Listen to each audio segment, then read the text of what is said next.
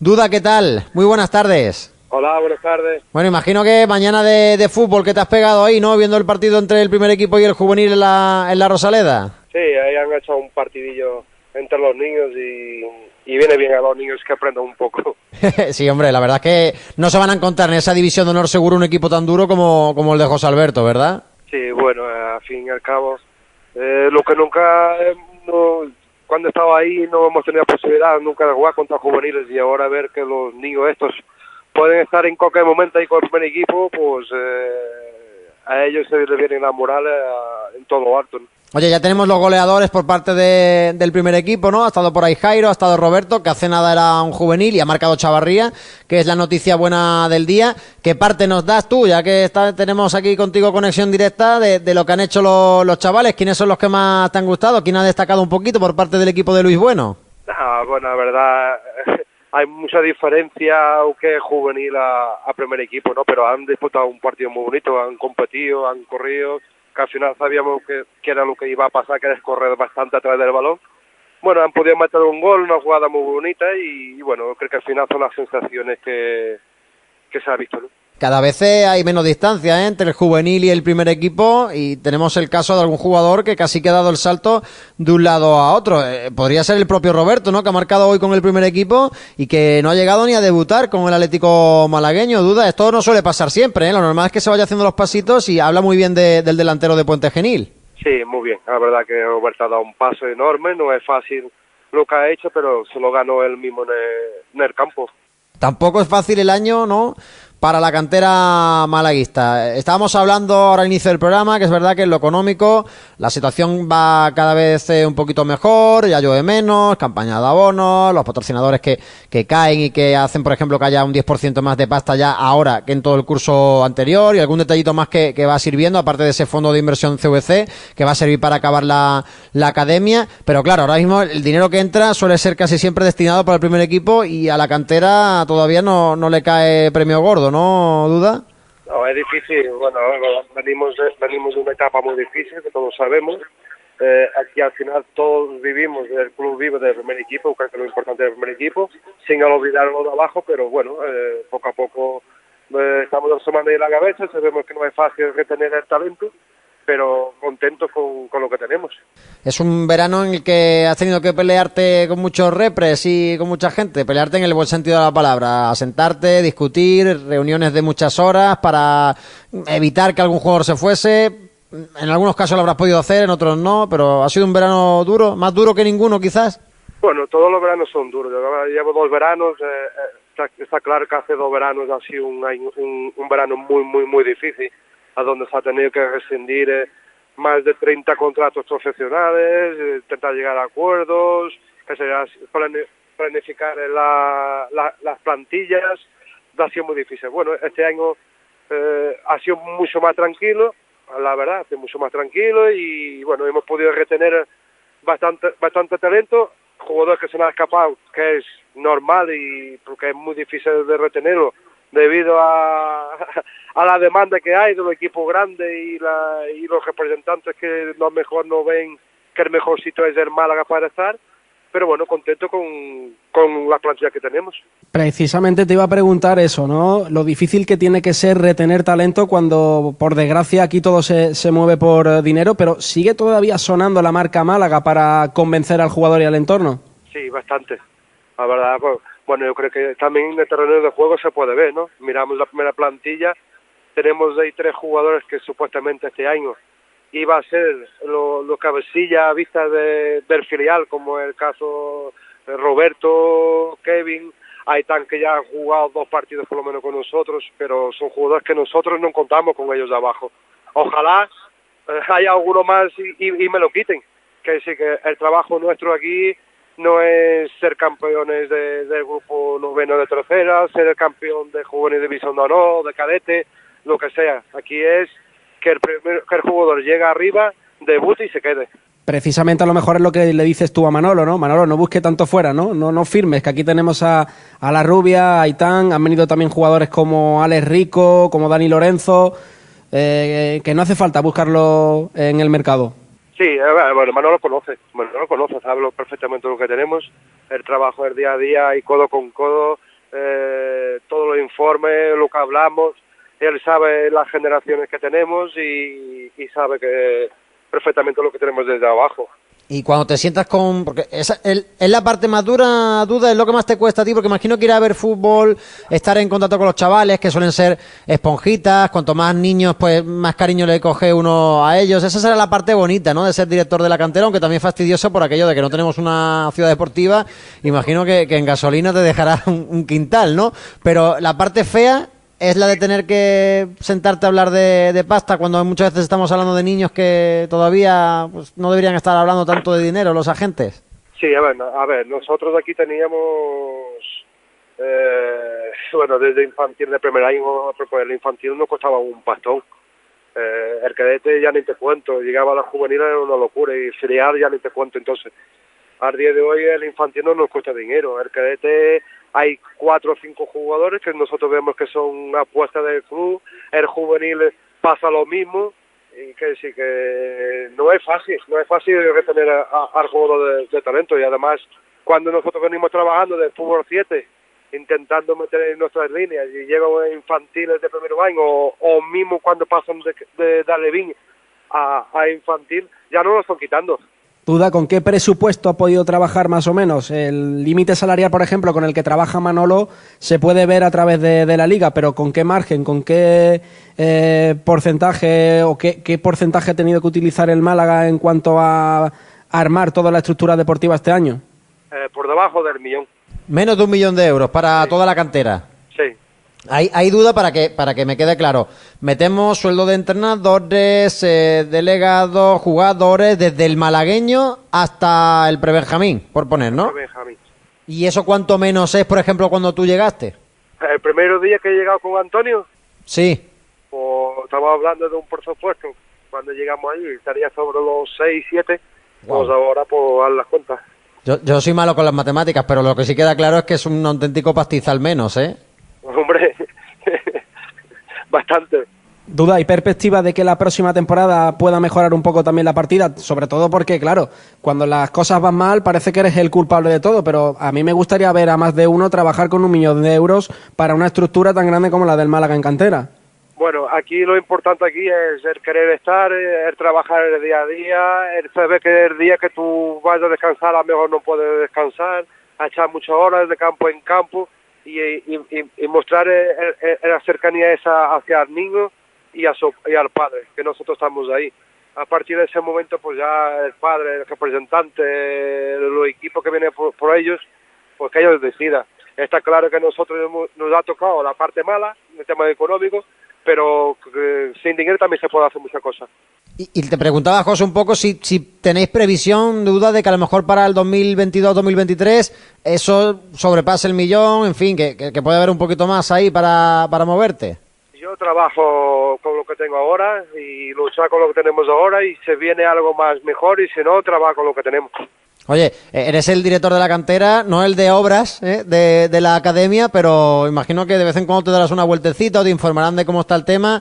¿Cómo va esto, Duda? Porque yo recuerdo que entré a trabajar en el Departamento de Comunicación del Málaga, ahí con los amigos Alberto Sánchez y demás, y estaba ya el proyecto hecho de la academia, y voy a punto de cumplir ya mismo los 40 cuando me despiste, Duda, y me voy a quedar con ganas de ver la academia, ¿tú crees?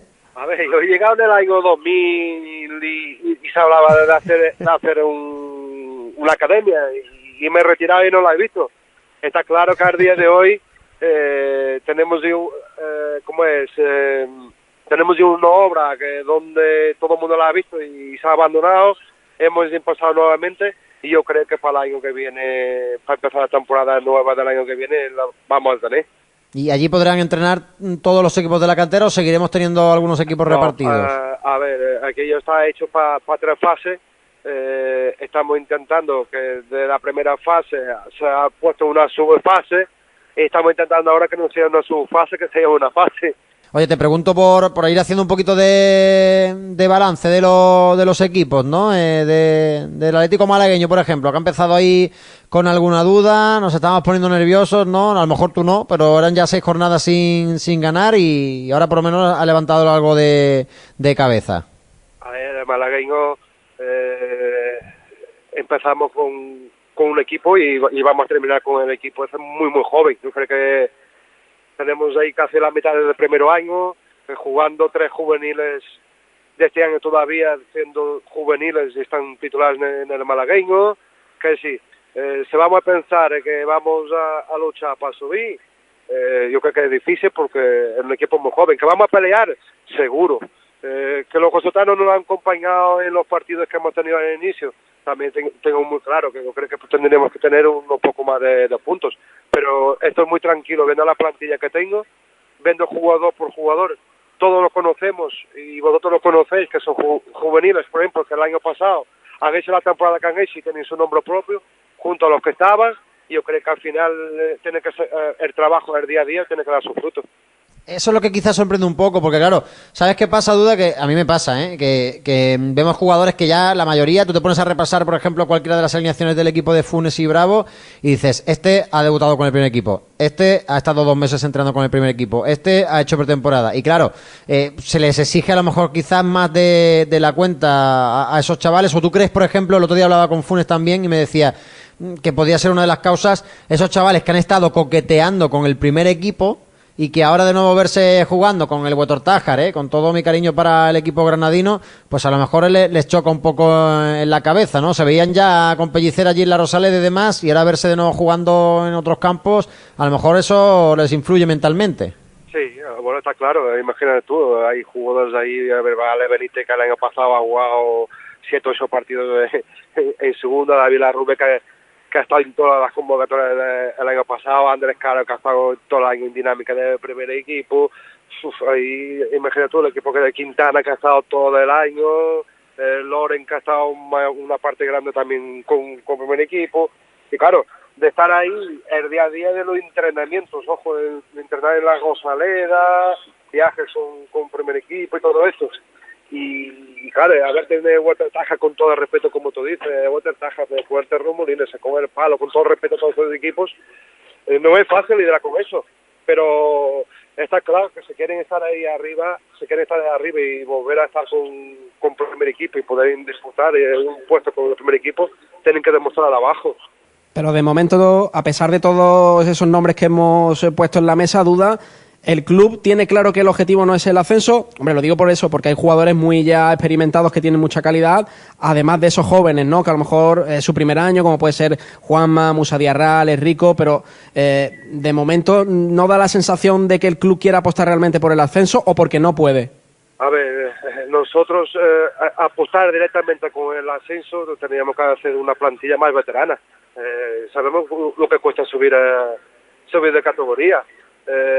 Nosotros, por ejemplo, el domingo pasado estamos jugando con un portero que el año pasado era juvenil.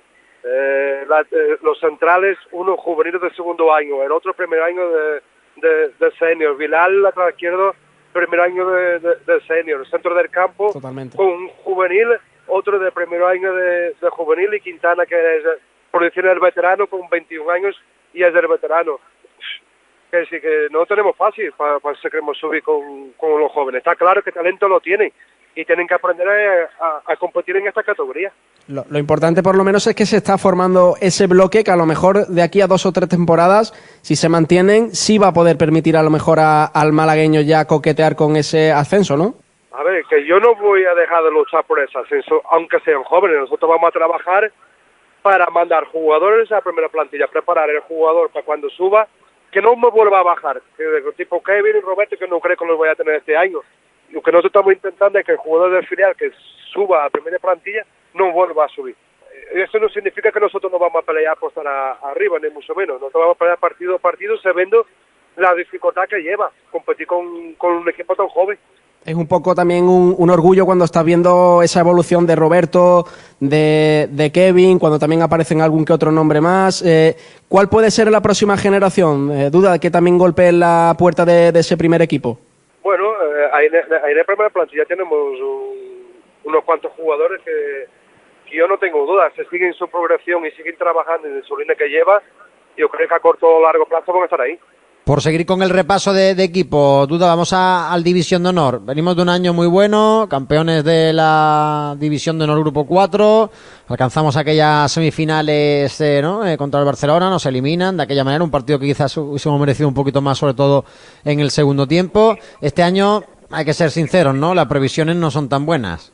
Bueno, es que son diferentes generaciones, son diferentes. A ver, el mismo talento que teníamos el año pasado, tenemos el mismo, ojo, pero... Aparte, el juvenil está sufriendo los jugadores que están con el filial y las lesiones, porque nosotros, a ver, Andrés Caro está con filial, Dani Lorenzo que está con filial, Loren que sigue siendo juvenil, no pisa juvenil, está con el filial, baja de Alex Calvo, que es un jugador de la posta del club que todavía sigue con la lesión, Cortado sigue con la lesión, que sí, tenemos muchas bajas todavía. Te iba a preguntar precisamente por Cortado. ¿Cuándo puede estar? Creo que es una de las figuras importantes que puede recuperar Luis Bueno. Sí, bueno, ya empezó con la plantilla, poco a poco, pero hay que ir despacio. Al final viene de una lesión de rodilla y no queremos... Es que cuando vuelva a quedarse, no tenga una recaída. Oye, Duda, yo en su día estuvimos hablando, ¿no? Ya que hemos hablado de División de Honor, de la temporada pasada y tal, pasó por aquí Nacho, ¿no? Cuando no acabó quedándose en la cantera del Málaga, él dio sus explicaciones, ¿no? Por el tema, yo sé que este tema ya ha quedado atrás, Nacho está en el Antequera, el División de Honor tiene a Luis Bueno, la temporada ha seguido, pero no me gustaría que hubiésemos tenido aquí a Duda y que él no hubiese podido dar la versión de por qué Nacho, a pesar del buen año, de sus buenos números en cantera, nos siguió. A él ya lo escuchamos y ahora me gustaría escucharte a ti. Bueno, con Nacho no pasó absolutamente nada, había una negociación, yo quería que Nacho siguiera con nosotros, entendíamos que todavía no tenía que dar el paso al malagueño, le hemos dado como club, le hemos dado la juvenilidad y Nacho entendió que lo mejor para él era dar un paso adelante y haber sido adelante que era y no había nada más. Y ya dejando un poco la cantera y para ir finalizando, Duda, tú que has sido baluarte, ¿no? Jugador con más partidos en el Málaga Club de Fútbol, veterano durante muchos años de ese vestuario, ¿cómo estás viendo a los mayores? Que yo sé que tú ahí con Manolo Gaspar ves muchos entrenamientos, estás muy pendiente del primer equipo también, porque tienes muchos niños tuyos ahí entrenando. ¿Cómo ves al equipo de José Alberto? Muy bien, la verdad que... Viendo el día a día, las ganas que ponen un entrenamiento, el ritmo que ponen un entrenamiento, que aparece un partido, yo creo que pues luego al final, llegar al fin de semana, tiene que dar sus frutos. Y yo creo que ese equipo va a ir a más todavía y bueno, y yo creo que con suerte también, porque hace falta mucha suerte para estar ahí arriba, pero por juego y por trabajo yo creo que no va a faltar, porque yo creo que el trabajo que hacen de los entrenadores es grandísimo y además los chicos, que es una plantilla joven, pero con ganas, con hambre de competir y poder estar ahí arriba y a intentar pelear por algo más bonito, aunque sabiendo que el objetivo es la permanencia.